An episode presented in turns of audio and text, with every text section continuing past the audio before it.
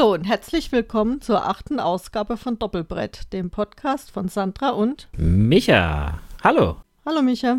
Wir haben uns ja dieses Mal etwas länger Zeit gelassen, bis wir wieder zusammengekommen sind zum Aufnehmen. Aber dafür werden wir heute für euch einen Wandteppich der Zivilisationen knüpfen. Wir haben uns nämlich mit Tapestry beschäftigt. Tapestry? Tapestry, ja. Du erinnerst dich? Ach so, ja, stimmt. Ja, Tapestry, auch genannt Tapestrin. Und zwar ein Spiel von Jamie Stegmaier für 1 bis 5 Spieler, Dauer 90 bis 120 Minuten ab 12 Jahren. Aber ich glaube, die Spielzeit, die passt dieses Mal auch einigermaßen. Ja, das ist zwar eine Seltenheit bei den meisten Spielen, aber diesmal passt es wirklich ganz gut, finde ich auch. Ja, wollen wir gleich einsteigen?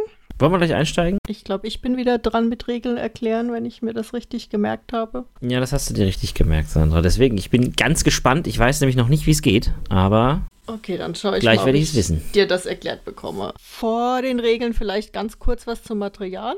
Es gibt einen Hauptspielplan, auf dem vier Fortschrittsleisten und eine Gebietskarte enthalten sind. Und dann hat jeder Spieler noch eine Menge Spielermaterial vor sich liegen, und zwar nämlich ein Hauptstadttableau, welches auch die Startposition angibt, die man auf dem Gebietsfeld des Hauptspielplans hat. Dann gibt es ein Einkommenstableau, auf dem Rohstoffe und Gebäude verwaltet werden und auf dem die Einkommensphasen dargestellt und abgehandelt werden. Und dann hat jeder Spieler noch ein Zivilisationstableau. Da bekommt am Anfang jeder Spieler zwei davon und wählt dann zufällig eins aus.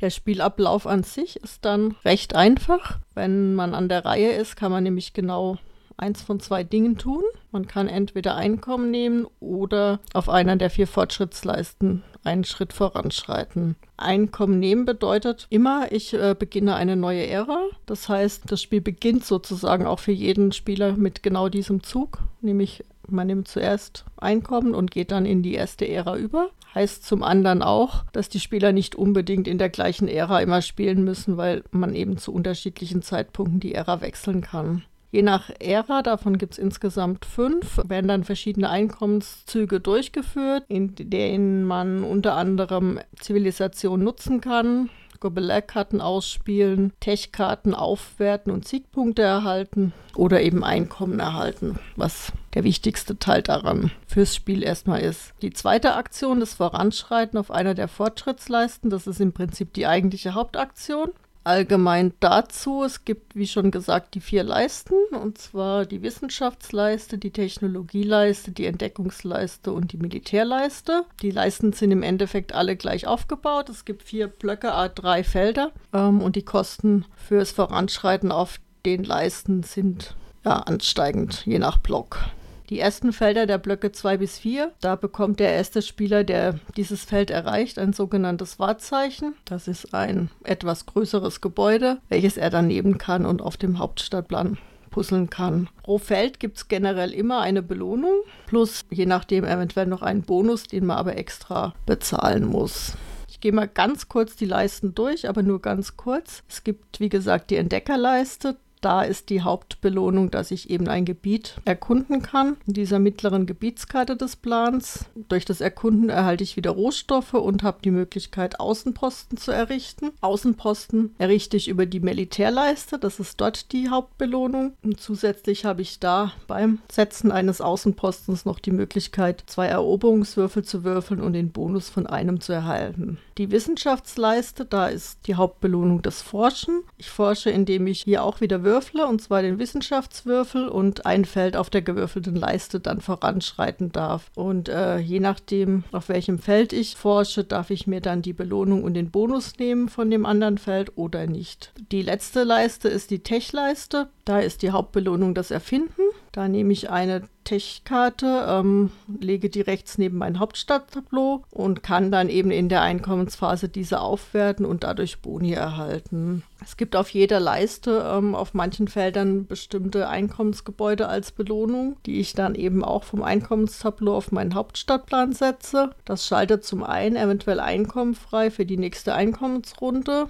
und zum anderen geben volle Spalten und Zeilen auf dem Plan Siegpunkte und je nachdem volle Quadrate eben noch zusätzliche Rohstoffe. Über die Leisten können ansonsten auch noch Gobelin-Karten erlangt werden, die dann in der Einkommensphase eingesetzt werden können und für die nächste Ära dann ähm, bestimmte Vorteile bringen. Das Spiel endet für jeden Spieler, wenn er jeweils die fünfte Einkommensphase beendet hat, was eben analog zum Anfang mit dem Einkommen eben bedeuten kann, dass das Spiel für die Spieler zu unterschiedlichen Zeitpunkten zu Ende ist. So viel mal zu den Regeln. Habe ich irgendwas Wichtiges vergessen? Ich überlege gerade. Nein, das hast du sehr gut erklärt. Also ich könnte losspielen.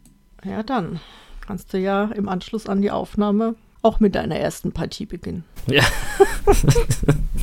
ja, ich habe es zumindest schon mal aufgebaut. Nein. Das ist von Vorteil. Nein. Nein, glaubt ihm kein Wort. Ich habe, äh, wir haben zusammen gespielt. Ich kann bestätigen, dass er doch auch die eine oder andere Partie schon erfolgreich hinter sich gebracht hat. Selbstverständlich. Und durchaus auch mal gewonnen. Das muss man auch mal sagen hier. Mhm. Aber gut, Sandra, ich danke dir für die Regelerklärung. Das hast du sehr, sehr gut gemacht. Und ähm, ich danke jetzt, dir für das Lob. Ja, sehr gerne. Das muss man muss auch mal loben. Im neuen Jahr wird mehr gelobt. Ganz einfach, oder? Gut. Da bin ich dafür. Dann äh, werde ich mich auch mal bemühen. Das finde ich auch gut. Ich lobe dich dafür, dass du dich auch mal bemühst. Sehr, sehr gut. naja, wir müssen jetzt aber übergehen in unsere messerscharfe Analyse. Und wir werden natürlich wieder hart ins Gericht gehen. Es wird mhm. nicht irgendwie, wir lassen uns nicht blenden von irgendwas, sondern es geht hier wirklich um den blanken Mechanismus, den wir auseinandergenommen haben. Und Sandra, kommt es gut bei dir weg? Ja und nein. Also ich muss sagen, ähm, das gab ja einen relativ großen Hype, als das Spiel erschienen ist. Oder im Vorfeld, bevor es erschienen ist. Da war ich noch sehr skeptisch. Ich glaube, ich hätte es jetzt von mir aus wahrscheinlich auch gar nicht unbedingt gespielt. Es gefällt mir ganz gut, aber es ist nicht so dass ich es immer unbedingt auf den Tisch bekommen wollte, sagen wir mal so. Also ich finde, es mhm. hat einige ganz ansprechende Mechanismen, aber gibt auch einiges, was ich daran jetzt nicht so toll finde. Ja. Wie sieht denn bei dir mal so die Erstbilanz aus? Ja, da, ähm, das, das möchte ich erst am Ende sagen, glaube ich, weil sonst ist das schon so, ja, ich bin ja der sehr, äh, ja, du Kritisch. kennst mich ja. Lass uns das, lass das am Ende machen. Ich möchte auch noch was Positives sagen über das Spiel. Nein. Okay. Nein. Aber ich wollte am Anfang äh, ein bisschen auf was anderes raus. Und zwar, ich habe sehr, sehr oft gelesen in äh, Foren, dass Tapestry möchte ja ein Zivilisationsspiel sein. Mhm. Und es wurde sehr oft bemängelt, dass äh, das kein Zivilisationsspiel ist, im klassischen Sinn. Da gibt es ja diese 4X-Spiele. Allerdings finde ich, das Wort äh, Zivilisationsspiel ist ja gar nicht äh, eindeutig festgelegt irgendwie. Und ähm, ich muss sagen, dass ich empfinde es schon als Zivilisationsspiel. Ne? Man hat halt eben seine, ähm, man entwickelt eine gewisse Kultur äh, mit verschiedenen Technologien und seinen Gobelin-Karten, dass man so ein bisschen seine Kultur halt ausrichten kann auf irgendwas. Also von daher gesehen habe ich es schon als Zivilisationsspiel empfunden. Und ich muss sagen, das ist, wenn man so Zivilisationsspiele in sich denkt, das klassische Civilization zum Beispiel, das sind ja Regelmonster, die auch Ewigkeiten dauern, dann hat dieses hier für mich wirklich eine sehr angenehme Spieldauer und äh, vor allen Dingen sind geringe Regeldichte. Es lässt sich wirklich schnell erklären und die Regeln sind, das ist auch so, ich finde die Regeln recht intuitiv. Ne, man kann die recht schnell lernen und auch umsetzen. Dazu eine super Ikonografie, meiner Meinung nach, die einen immer wieder auch ins Spiel schnell reinkommen lässt. Und das ist ein absolutes Plus vom Spiel. Äh, ja, bei den letzten zwei Dingen stimme ich dir auf jeden Fall zu. Ja.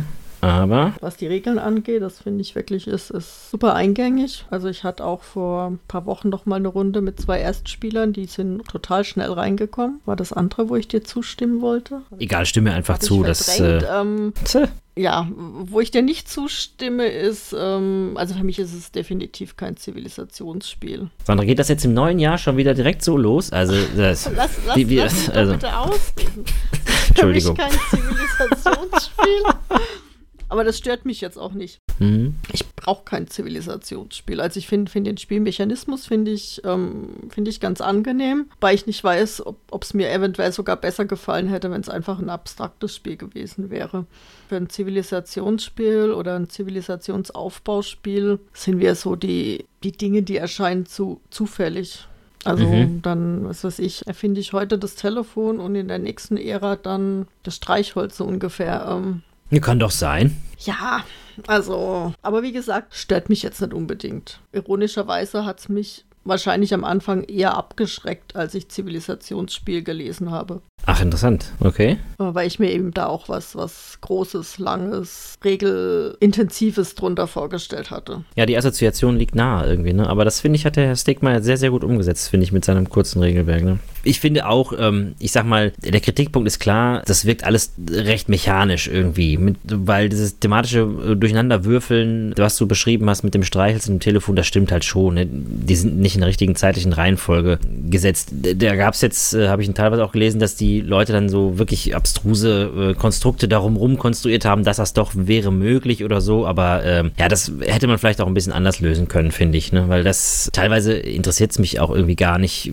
was ich da auf den Karten, wie das heißt, was ich entwickle. Es interessiert mich meist einfach nur der Bonus, den es dann gibt. Ne? Also, weil das nicht richtig passt. Genau, so geht es mir auch. Deswegen meinte ich ja, für mich könnte das Spiel wahrscheinlich abstrakt sein und es würde jetzt kein besseres oder schlechteres Spiel dadurch für, für mich werden. Mhm. Was ich gut finde, was so ein Zivilisationscharakter für mich halt eben auch so ein bisschen ausmacht, ist das Ausbreiten auf der Karte. Ne? Dass man da so bestimmte äh, Länder entdeckt und ähm, diese dann auch eben, oder das heißt Landabschnitte, die entdeckt und formen kann und eben die dann auch besiedeln kann. Das kommt dann doch ganz gut durch, finde ich. Dann irgendwie. Ja, das ist, äh, stimmt, das ist ein Mechanismus, die, die, den du oft auch gewählt hast oder die, die Leiste, in der du oft vorangeschritten bist. Das ist irgendwie lustigerweise die Leiste, die ich eigentlich immer außer Acht lasse. Ich glaube, außer in meiner Erstpartie wahrscheinlich ein Fehler, wenn ich es mir überlege. Ich weiß nicht. Also ich finde, man kann hier nicht nur auf einer Leiste irgendwie voranschreiten, sondern man muss immer eine günstige Kombination äh, finden. Und das ist äh, meiner Meinung nach eine auch der Stärken von Tapestry, dass es sich eben nicht so schnell, es spielt sich nicht ab, sondern äh, ich hatte immer wieder Lust, auch ähm, verschiedene Kombinationen von Leisten äh, auszuprobieren. Wie harmonieren die? Wenn ich jetzt hier, ähm, es gibt ja schon so Hinweise, dass gewisse Leisten sich gegenseitig so ein bisschen unterstützen. Zum Beispiel die Entdeckungsleiste und dann die ähm, kriegerische Leiste mhm. oder Besiedlungs Leiste. Ne? Und ähm, das, das, das noch in Kombination mit der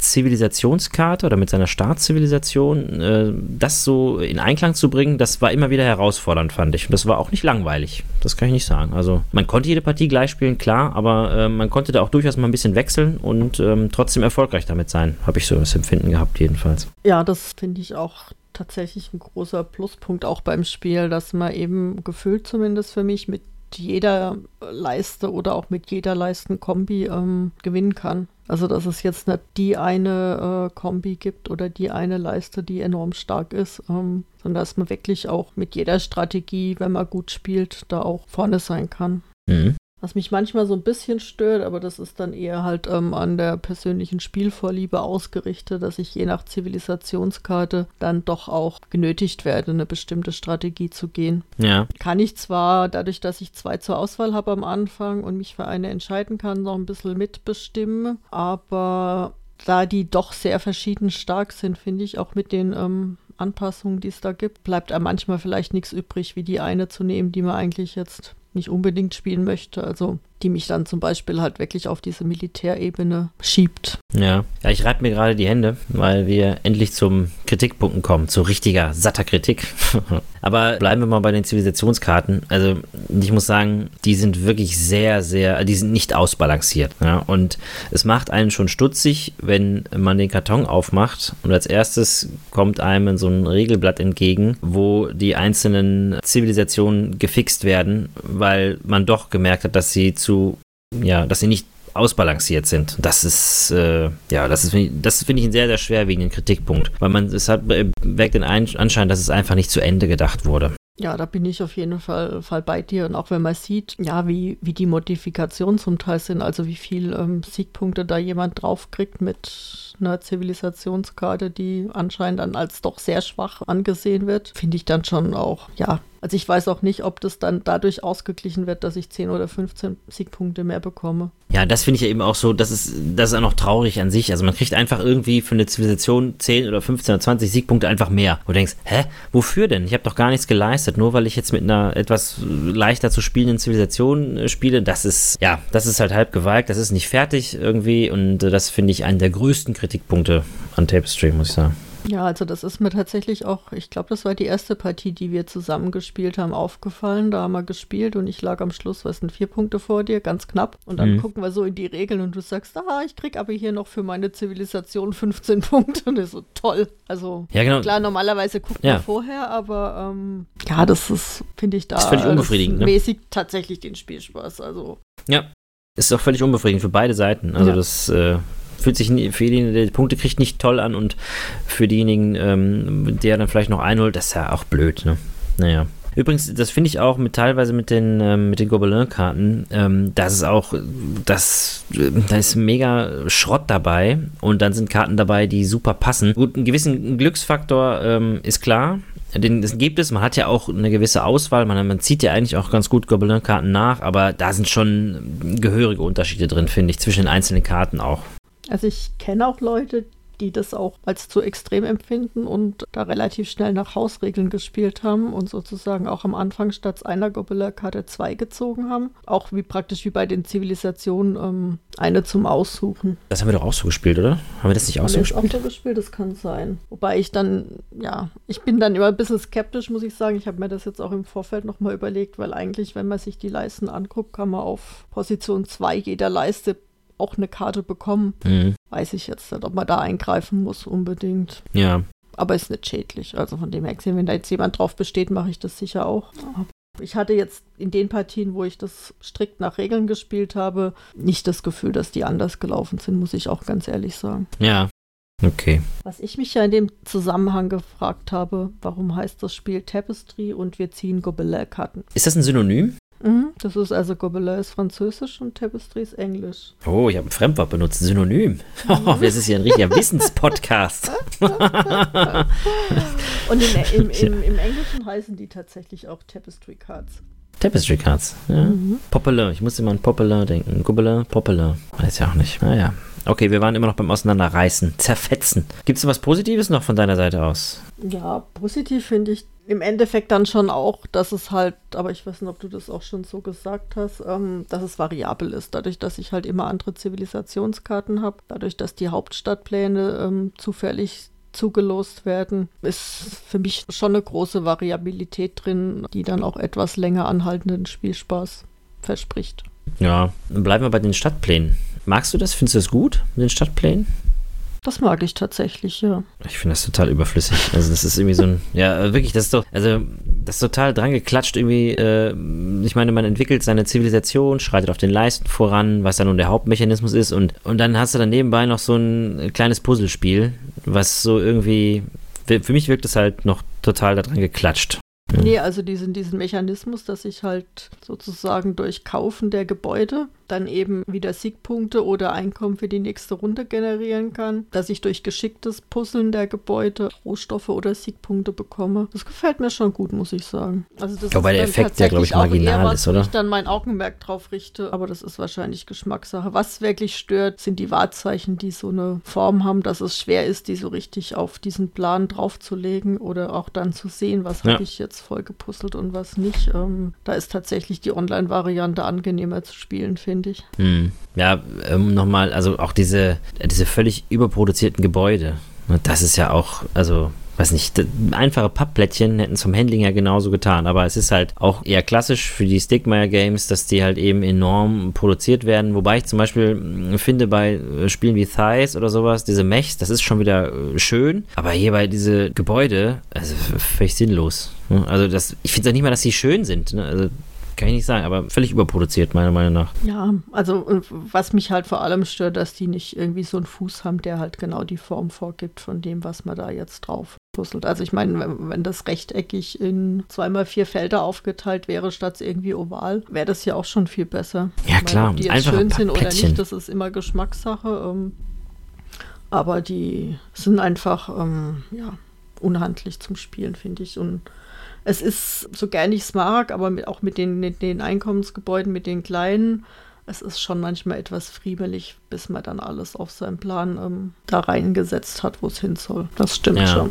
Ja, wie gesagt, das ist meiner Meinung nach überproduziert, ne, um, um halt ein bisschen von den Schwächen halt abzulenken wahrscheinlich. Naja, was ich noch ganz schön finde, ist eigentlich ähm, die Form und Art der Interaktion. Das ist so ähm, man kann halt dem anderen wenig kaputt machen, aber so, es hat einen kleinen Wettrennencharakter auf den Leisten. Ne? Wer zuerst diese Gebäude halt freischaltet, das ist halt eben so. Ähm, ich meine, jeder bekommt einen Bonus auf den Leisten, aber der, der am schnellsten voranschreitet, bekommt halt eben ein bisschen mehr. Ne? Und es gibt so ein bisschen zumindest eine Art Konkurrenzkampf auf dem Spielplan. Der muss man auch sagen, zwei Seiten hat, ne? also äh, an die Spielerzahl angepasst, sodass es da eben auch auf einem Zwei- und Drei-Spielerspiel zu ähm, Rangeleien kommt. Ne? Und da kann man so ein bisschen auch taktisch auf der Karte ähm, agieren. Das ist auch nicht schlecht, muss ich sagen. Das hat mir auch ganz gut gefallen. Das stimmt, ja. Gut, und was ich in der Regelerklärung auch nicht erwähnt habe, dass es eben auch noch Errungenschaften gibt, die Siegpunkte bringen. Zum Beispiel, wer zuerst das Gebiet in der Mitte erobert hat, wer zwei Außenposten von einem Gegner gestürzt hat. Oder eben dann, wer als erstes ähm, da ist, natürlich auch nochmal das Wettrennen dann da, dass man guckt, dass man da vor dem anderen die, die großen Siegpunkte abgreift. Ich weiß gar nicht mehr, das waren zehn Punkte, waren das, glaube ich, ne, wenn man Das als waren erster zehn da für den kommt. ersten und fünf Ja. für den zweiten, genau. Generell habe ich aber tatsächlich das Gefühl, dass sich das m, auf den Leisten irgendwie dann doch ganz gut verteilt. Also, dass wenn man, also ich habe es jetzt nur zu zweit und zu dritt gespielt, leider nie zu viert. Aber zu zweit war es irgendwie immer so, dass der eine dann die ein, zwei Leisten genommen hat und der andere die anderen zwei mehr oder weniger. Und selbst zu dritt irgendwie hatte ich das Gefühl, ja, jeder konzentriert sich auf eine Leiste und die vierte, ja, da gibt es so ein, ein kleiner Wettlauf vielleicht noch. Aber ich hatte komischerweise in allen Partien tatsächlich das Gefühl, dass man sich da jetzt eher aus dem Weg geht, wie den Wettlauf auf so einer Leiste anfängt. Ja, doch, das stimmt. Das habe ich auch gehabt. Das Gefühl. Hast du eine, eine Lieblingsleiste, eine Lieblingsspielrichtung? Ja, eigentlich ähm, am liebsten habe ich die Entdecker-Leiste gespielt. Wobei ich sagen muss, dass ich die, ich sag mal so, wenn du die Leiste ja vollständig bis zum Ende durchgespielt hast, Mhm. ähm, die Boni, ähm, ja, also die Leiste fand ich am blödesten, weil wenn du, ähm, ich habe es trotzdem mal gerne gespielt, aber du kommst am Ende dahin, dass du dann Weltraumplättchen ziehen darfst und auch bei diesen Weltraumplättchen, da gibt es dann auch gehörige Unterschiede und wenn du dann drei Weltraumplättchen ziehst, die einfach völlig sinnlos sind oder dir kaum Punkte bringen, weil sie gar nicht zu deinem Spielstil passen, dann bist du halt auch echt geowned, was das angeht, ne? Und von daher, ähm, aber die habe ich eigentlich am liebsten gemacht, so, weil da konnte man zumindest auch im Plan ein bisschen was machen, dann ne? neue Länder da aufdecken und sowas, das fand ich eigentlich immer ganz schön. Und du? Ich mag tatsächlich am liebsten die Wissenschaftsleiste. Gefährliche Wissenheitsleiste. Die Wissenheit, genau. Äh, ja. Gelb war die, ne? Das, war die war gelbe, die gelbe, oder? genau. Das ist die mit den Die. Tech-Karten, ähm, die man dann eben aufwerten kann. Mhm. Zweimal und Boni kriegt. Die mag ich irgendwie so von der Art zu Ja. spielen ganz gern. Mhm. Ist für jeden was dabei. Ja, ich habe gerade nochmal eben auf äh, Boardgame Geek geguckt und es hat einen Komplexitätsgrad von ähm, 2,87, also aufgerundet auf eine 3. Und mit dem würde ich mich, da könnte ich mich jetzt absolut anschließen, oder? Ja, doch. Was sagst du? Gehe ich auch konform mit. Also ich finde es ist jetzt nicht das unbedingt das beste Spiel vom Herrn Stegmeier. Äh, da gibt es andere, die ich lieber mag, aber bevor wir zu einer Gesamtbewertung kommen, ich weiß nicht, hast du noch irgendwas, möchtest du noch was beisteuern? Gibt es noch irgendwas, was du sagen möchtest oder sind wir durch? Nö, ich glaube, ich habe jetzt eigentlich auch alles gesagt, ähm, was ich zum Spiel sagen wollte. Ja, unsere messerscharfe Analyse ist beendet. Aber diesmal musst du zuerst sagen, was du für eine Note geben würdest. Ich bin so gespannt. Also auf BGG hat es, ähm, als ich das letzte Mal geguckt habe, eine Durchschnittsnote von 7,5. Und so in dem Feld würde ich mich auch bewegen. Also Ja, 7 eher. Und du? fünf. Fünf. Take it or leave it. Ist eine 5 bei BGG und dem würde ich es auch geben. Also ich würde es auf keinen Fall vorschlagen. Ja, weil mich dann, ich der Grund ist, es hat, es ist interessant, was der Steakmeier da, äh, der Herr Steakmeier gebastelt hat. Aber wie gesagt, was mich extrem stört, sind diese unausge... Also das Spiel wirkt für mich halt nicht ganz fertig. Ne? Es ist halt, Mhm. weil es diese Un Ungereimtheiten gibt bezüglich der einzelnen Zivilisationen, wo dann was nachgereicht wird und es für mich halt eben auch völlig überproduziert ist. Damit kann ich halt irgendwie nicht so viel anfangen. Ne? Es hat wirklich gute Elemente drin. Ich würde es auch mitspielen, wenn es jemand vorschlagen würde, aber ich würde es halt selber überhaupt nicht vorschlagen von mir aus selbst. Ne, würde ich nicht machen. Deswegen von mir fünf Punkte. Fünf Punkte für Gryffindor. Ach doch, ich glaube, je nach, nach Mitspieler und, und Situation würde ich sogar vielleicht auch vorschlagen. Eben aus dem Grund, weil es schnell erklärt ist und man schnell reinkommt. Also, ich sage jetzt mal, mit einer Runde mit Neulingen oder so würde ich sicher, sicher wagen. Ähm, Mit Neuling, ja? ja, eben weil man, weil man schnell reinkommt. Aber es gibt sicher Spiele, ähm, die bei mir dann auch einiges schneller auf den Tisch kommen. Ja. Ich kann es gar nicht mehr vorschlagen. Ich habe es gar nicht mehr. Ich habe es tatsächlich noch hier. Aber du behältst es nicht? Nee, wobei ich das Ja. dieses Mal tatsächlich schon gewusst habe, als ich es mir gekauft habe, dass ich das nicht behalten werde. Nee. Also Oh. dafür kommt es bei mir sicher auch zu wenig auf den Tisch. Und dafür war es dann auch zu teuer. Aber ich habe sozusagen, bevor ich es gekauft habe, schon einen Verkaufsdeal gemacht, sodass es in gute Hände gut. kommt. Und Aber ist das jetzt eigentlich, hattest du nicht, ist das das erste, was du jetzt abgibst oder, oder was du nicht mehr oder was du abgeben möchtest oder hatten wir nicht schon mal spielen? Ja, genau. Äh, ja, es ist das erste. Das ist das allererste. Das ist eine Muss Auch Premiere. für mich ein erstes Mal geben. Ja. Ja. Nicht der Babylon, der schmeißt alles raus hier einfach, ne? Ja, du Sowas. hättest es jetzt eigentlich behalten müssen, damit wir da wieder im Gleichgewicht sind. Ne? Ja, wir sind so Yin und Yang. Mhm. Kannst dir aussuchen, was du bist. Sandra Yin, Micha Yang oder sowas.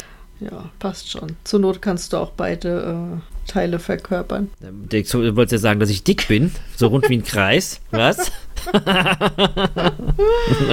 Äh, Nochmal zurück zu äh, Jamie Stegmaier. Ja, Wir haben ja die, die anderen? Spiele von ihm gar nicht äh, erwähnt bisher. Er hat Size gemacht, das hast du schon kurz angesprochen. Viticulture, Mhm. Charterstone, Euphoria. Was hast denn du davon gespielt? also ich habe Size gespielt und Viticulture habe ich gespielt. Beide auch sehr gerne, muss ich sagen. Aber die ähm, Charterstone ist ja ein Legacy-Game von ihm, glaube ich, gewesen, wenn ich es richtig in Erinnerung habe. Nee, das habe ich nicht gespielt.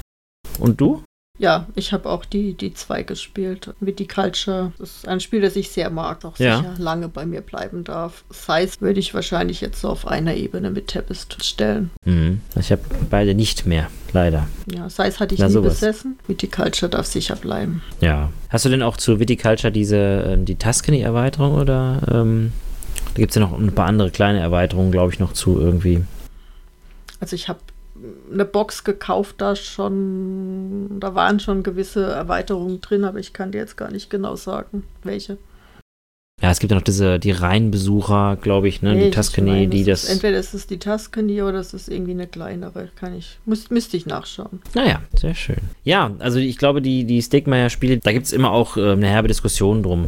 Ne, Finde ich wegen der Überproduktion und sowas, ne? Aber ähm, ja, es ist halt sein Stil quasi und der bleibt dem äh, auch treu, muss ich sagen. Und äh, finde ich auch nicht schlecht. Ne? Also, der macht eine ganz gute, eine gute Sache. Der präsentiert sich auch gut, finde ich dazu immer. Ja. Und deswegen, ich gönne es ihm. Ich gönne ihm auch den Erfolg, obwohl ich jetzt nicht mit allen seinen Sachen so gut klarkomme. Aber insgesamt macht er echt eine gute Arbeit im Brettspielsektor, finde ich. Also spannend fand ich zu sehen, also gerade im Hinblick auf den, den großen Hype, das das Spiel im Vorfeld dann doch gehabt hat, dass es derzeit auf Rang 234 bei Board Game Geek ist 234, ja. und damit nur 19 Plätze zum Beispiel vor Brücke. Also das fand ich schon beachtlich irgendwie, dass es Ah, okay. dann doch ziemlich abgerutscht ist für, für diesen Anfangshype, den es um dieses Spiel gab. Mhm. Ja, gut, okay. Ja, hast wahrscheinlich recht. Ich habe noch gar nicht geguckt, wo das da so liegt. Irgendwie, ich, mich interessiert dann manchmal immer, steigt das dann wohl noch auf oder äh, braucht das noch ein bisschen oder geht das wieder runter? Ich weiß auch nicht. Das ist, finde ich, auch so interessant für sich. Da gibt es ja so Spiele, die gehen rasend schnell nach oben, aber verlieren sich dann irgendwann auch wieder irgendwo dann in der Bedeutungslosigkeit. Ne? Und manche halten sich ja wirklich da schon ziemlich lange dann da oben. Ne? Das ist immer interessant. Aber so, ich weiß gar nicht, ob man den Verlauf da so nachvollziehen kann, wie lange ein Spiel auf welcher Platzierung halt gelegen hat. Aber naja, das würde jetzt auch zu weit gehen wahrscheinlich. Ja, weiß ich auch nicht. Glaube ich aber wahrscheinlich auch eher nicht, weil sich das ja mit jeder neuen Wertung dann einfach ändert. Hm, wahrscheinlich nicht. Okay. Ja, dann war es das zum Spiel. Tja, dann kommen wir zum zweiten Teil unseres Podcasts, der mir mindestens genauso lieb ist. Ja, und den wir am Anfang ganz vergessen haben zu erwähnen, dass wir natürlich auch wieder heute zwei Mädchen für euch herausgesucht haben, uns eingearbeitet haben, die thematisch so ein bisschen was mit dem Spiel zu tun haben. Ein bisschen. Ein bisschen. ja, möchtest Ein du ganz kleines anfangen? bisschen. Ja, gerne. Ich fange gerne an. Ich bin ja äh, nicht so der Leser von uns beiden, aber meistens äh, behandeln wir ja Bücher. Und ich werde auch nicht müde zu betonen, dass ich das eigentlich ganz gut finde, weil ich so ein bisschen ans Lesen komme. Und meistens ist es so, ich kenne die Bücher ja nicht, die ich mir da aussuche oder nicht mal die Thematiken. Und äh, bestelle mir immer einfach oder äh, leihe mir immer einfach auf gut Glück irgendwas aus. Und ähm, äh, manchmal ist es dann sehr schön, was man da auf einmal trifft. Und manchmal ist es auch völliger Mist. Aber ihr könnt gespannt sein, was es heute ist. Und zwar Bin gespannt. Tja, das Buch, was ich vorstellen möchte, was ich gelesen habe, heißt Die Haarteppichknüpfer und ist von Andreas Eschbach.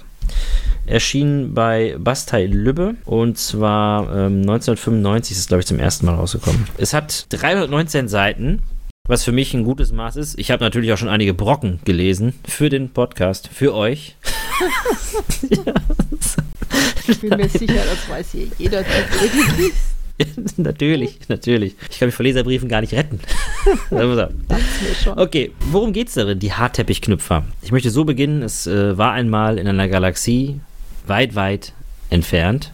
Ja, ein Haarteppichknüpfer nimmt hier seine Arbeit auf. Und der Haarteppichknüpfer, der knüpft einen Teppich aus Haaren seiner Frauen für den Palast des Kaisers. Und jetzt denkt man sicherlich, hm, naja, wenn er da schön viele, äh, da braucht er eine ganze Menge Haare, dann bringt er die Frauen bestimmt um. Nee, das macht er nicht, denn der nimmt nur die Haare von, den, von seinen Frauen, ne, Mehrzahl, die natürlicherweise ausfallen. Und dafür hat er eben, der Haarteppichknüpfer, eine Hauptfrau und mehrere Nebenfrauen. Ja, ne?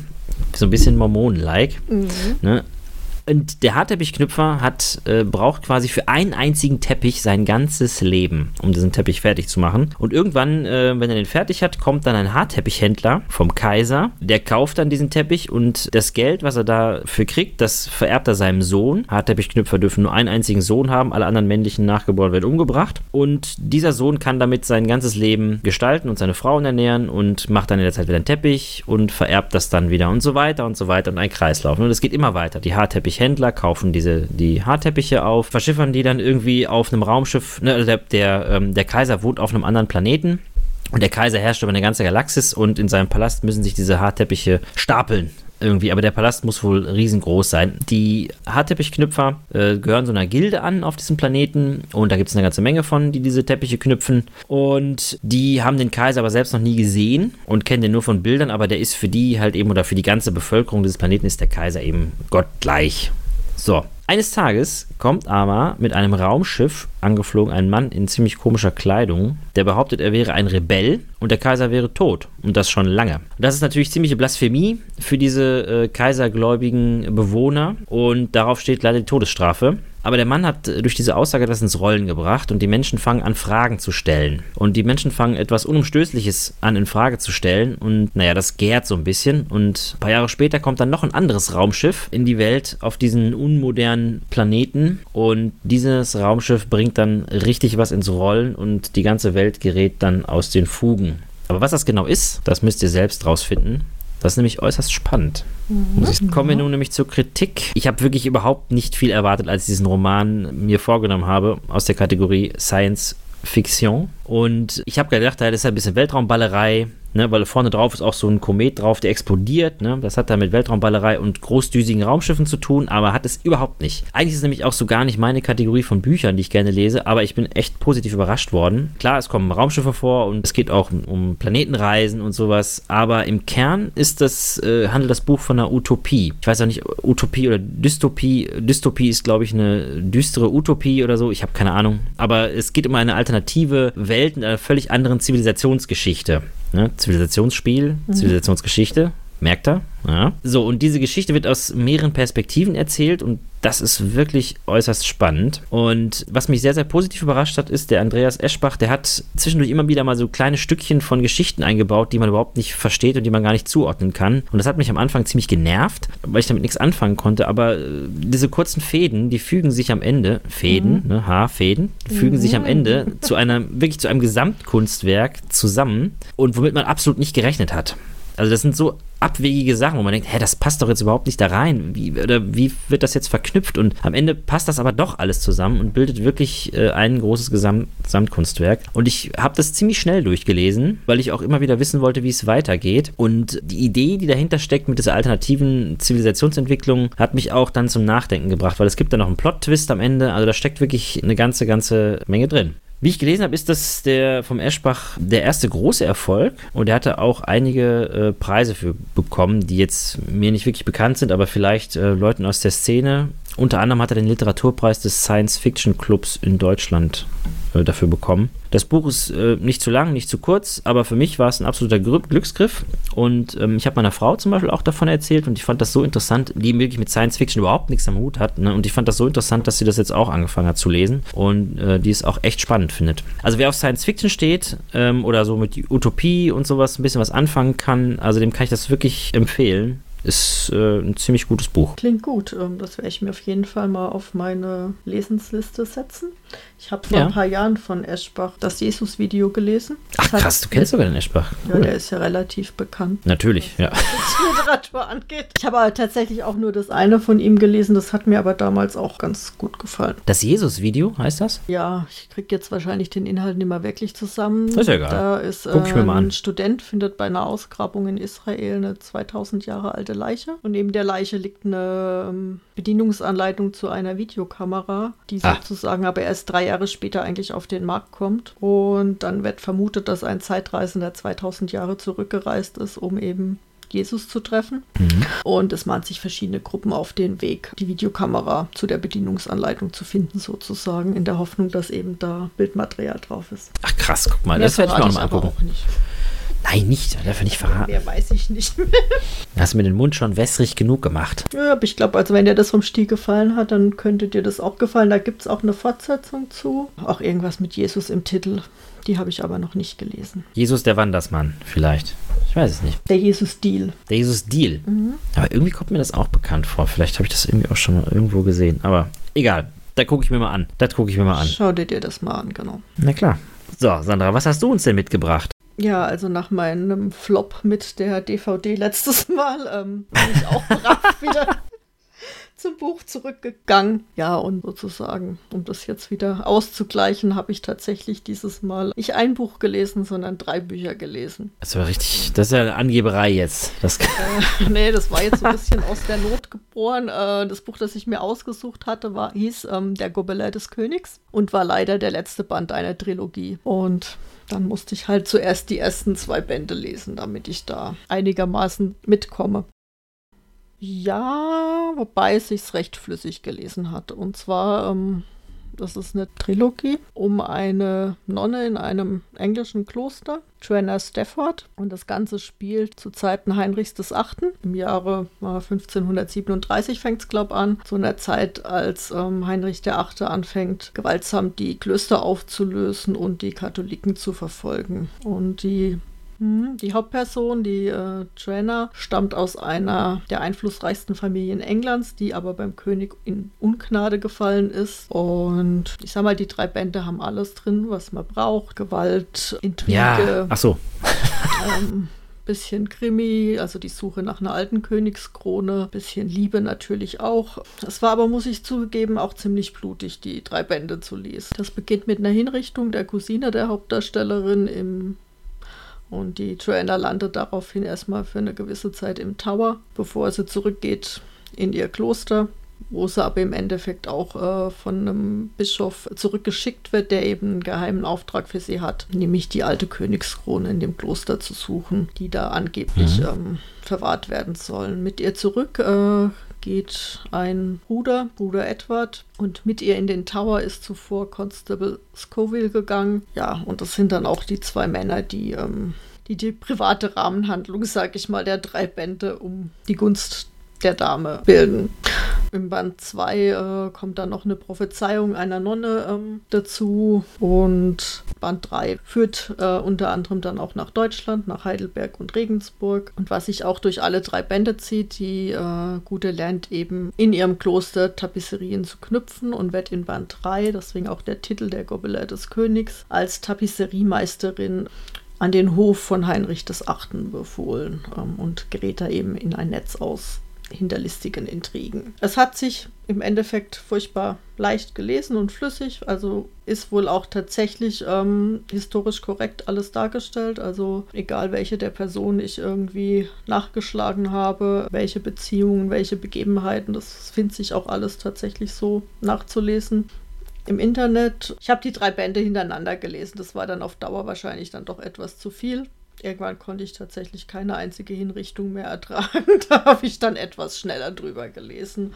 Aber für Leute, die gerne Hinrichtungen Romane lesen, ähm, ist das sicher eine Empfehlung wert. Die Autorin ist Nancy Billiot, eine Amerikanerin, die für die Zeitschrift Rolling, Stones Rolling Stone gearbeitet hat, ähm, Drehbücher auch geschrieben hat und der erste Band der Trilogie war wohl auch ihr erster Roman, den sie geschrieben hat. Mittlerweile sind es ein paar mehr geworden. Ja, und die Wandteppiche an sich spielen auch noch eine große Rolle in den drei Bänden, ähm, weil da eben Geschehnisse der Zeit eingewebt werden, die ähm, für die Nachwelt erhalten bleiben sollen und auch zum Teil dann wieder Spuren für, auf äh, neue Hinweise bieten.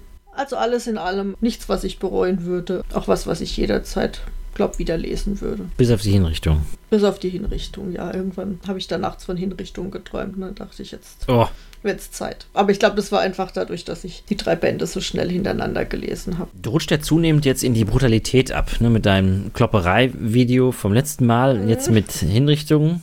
Jetzt wird es Zeit, dass wir so ein Bienchen- und Blümchen-Spiel irgendwie durchnehmen, dass wir wieder mal Friede, Freude, Eierkuchen. Ich wollte gerade sagen, Machen ja, können, ne? wahrscheinlich äh, sollte ich jetzt irgendeinen Liebesroman oder irgendwas lesen für die nächste Folge.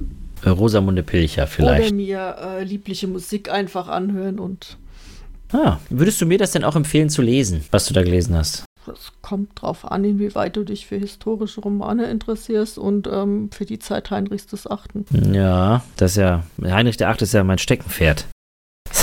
Nein, also es sind halt drei. Bände, ähm, deswegen, ich glaube, wer, wer das mich, nicht ne? gern liest, wird jetzt nicht alle drei Bände lesen, könnte ich mir vorstellen. Wie lang ist nochmal so ein Band, hast du gesagt? Na, so ein Band war schon 400 bis 500 Seiten dick. Hast du hast drei Bände davon gelesen? Ja. Vier bis 500 Seiten? Mhm.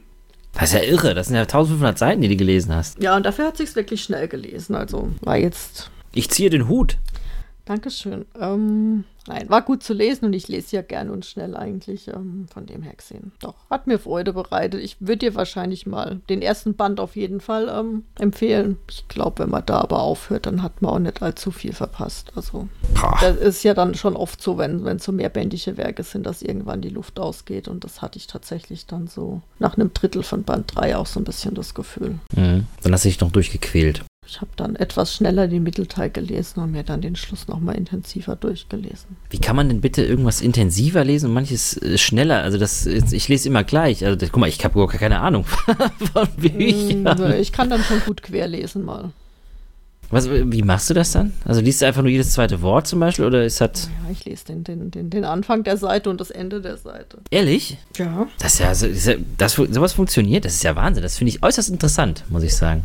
Ich lese dann. Das ist ja echt spannend. Das muss ich auch mal ausprobieren. Und also ich krieg dann auch tatsächlich schon genug mit, dass ich die, die Handlung kenne. Wahnsinn.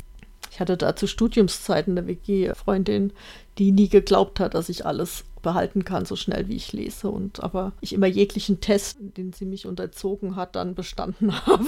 Das finde ich echt interessant. Also das, äh, das probiere ich auch mal aus. Ist Übungssache, aber das funktioniert. Ja, spannend, auf jeden Fall. Guck mal, habe ich schon wieder was gelernt heute. Und unsere Zuhörer auch. Ja, das ist hier ein Synonym, haben wir heute gelernt. Wir wissen zwar nicht, was es bedeutet, aber wir sind ein Wissenheitspodcast auch. Da könnten wir eine neue Kategorie aufmachen. Bess- besser nicht, besser nicht. So, wir wissen jetzt, wie man quer liest, was ein Synonym ist, ne? was Haarteppiche sind, Gobelin und Tapestrin. Ja, Freunde. Ja, man kann doch einfach Wandteppich sagen, ne? Ja, das klingt aber, ne, Gobelin ne, und Tapestry, das klingt ja besser als Wandteppich. Ja, Und ich kann dir jetzt auch noch sagen, dass eine Dystopie das Gegenteil von einer Utopie ist. ja, das meinte ich ja. Ich wollte dich damit auch nur bestätigen, dass du das richtig äh, gesagt hast. Ich will dich loben dafür. Ich habe keine Ahnung. Ja, wir müssen mehr loben. Genau. Ne? Das stimmt. Wir müssen mehr Ich wollte loben. jetzt wenigstens einmal zum Schluss auch noch gelobt haben. Ja, ich habe auch äh, übrigens heute äh, auf der Arbeit habe ich meine Mitarbeiter auch noch gelobt. Ich habe sie gelobt. Ich habe gesagt, ich kann eins sagen: Ihr seid nach mir die besten Mitarbeiter hier. Ach ja, die werden sich gefreut haben, schätze ich mal. ja, natürlich. Mistgabeln und Fackeln haben sie rausgeholt. Sehr schön. Sehr schön. Ja. Gibt es Ja. noch irgendwas ansonsten zu berichten? Nee, ich habe nichts zu berichten. Ich werde mal vorsichtig berichten, um uns vielleicht da auch etwas unter Druck zu setzen, damit, dass wir uns jetzt tapfer vorgenommen haben, etwas häufiger aufzunehmen. Ich weiß nicht, ob das eine Freude oder eine Drohung für die Zuhörerschaft ist. ja. Wenn wir aber so viel Technikprobleme haben wie heute, dann äh, wird das wahrscheinlich sowieso wieder nichts. Nein, das darfst du jetzt so aber nicht sagen. Das ist ja, äh, wir können das nicht so negativ beenden, Sandra. Das Ja, wird natürlich stimmt, etwas das werden. Wird rausgeschnitten. Passt schon. Ja, also nicht. Nein, wir werden da, äh, was hast, ja, hast du es jetzt schon angekündigt, was wir machen wollen? Nö. Nee, ich nicht. Das überlasse ich jetzt dir. Ich weiß ja gar nicht, worauf du hinaus willst. Ich wollte nur sagen, dass wir uns vorgenommen haben, dass wir jetzt ungefähr alle zwei Monate im Schnitt Alle zwei Jahre hatten wir doch gesagt. on air gehen. Ja, das stimmt. Und das ist natürlich eine tolle Nachricht. Also ich glaube, es ist eine Riesenüberraschung. oh Gott. Ja, Alle zwei Monate, also im März gibt es eine neue Folge. genau. Freut euch drauf. Das nächste Spiel steht auch schon fest. Heißt, Aber wir können verraten es nicht. In, nein, wir verraten es natürlich nicht. Wir können jetzt in die heiße Testphase einsteigen. Genau, und ihr könnt ja auch meinem eBay Kleinanzeigen-Account folgen. Dann könnt ihr nämlich sehen, welches Spiel wir besprochen haben, weil es fliegt ja eh dann raus. Du hast es ja schon nicht mehr. Das ist dann für die Leute, die vorab wissen wollen, was wir als nächstes besprechen. ja, stimmt, genau. Aber nee, der Tapestry habe ich nicht mehr. Aber ähm, das Spiel, was wir besprechen, äh, das habe ich tatsächlich noch. Und das darf auch bleiben bei dir? Ja, wahrscheinlich ja. Hm. Das muss ein ganz besonderes Spiel sein. Also freut euch auf unsere Ausgabe im März. Ich bedanke mich, Sandra. Du hast das klasse gemacht. Wir wollen mehr loben im Jahr 2021. Äh, wirklich toll. Ich war auch gut, ein bisschen vielleicht.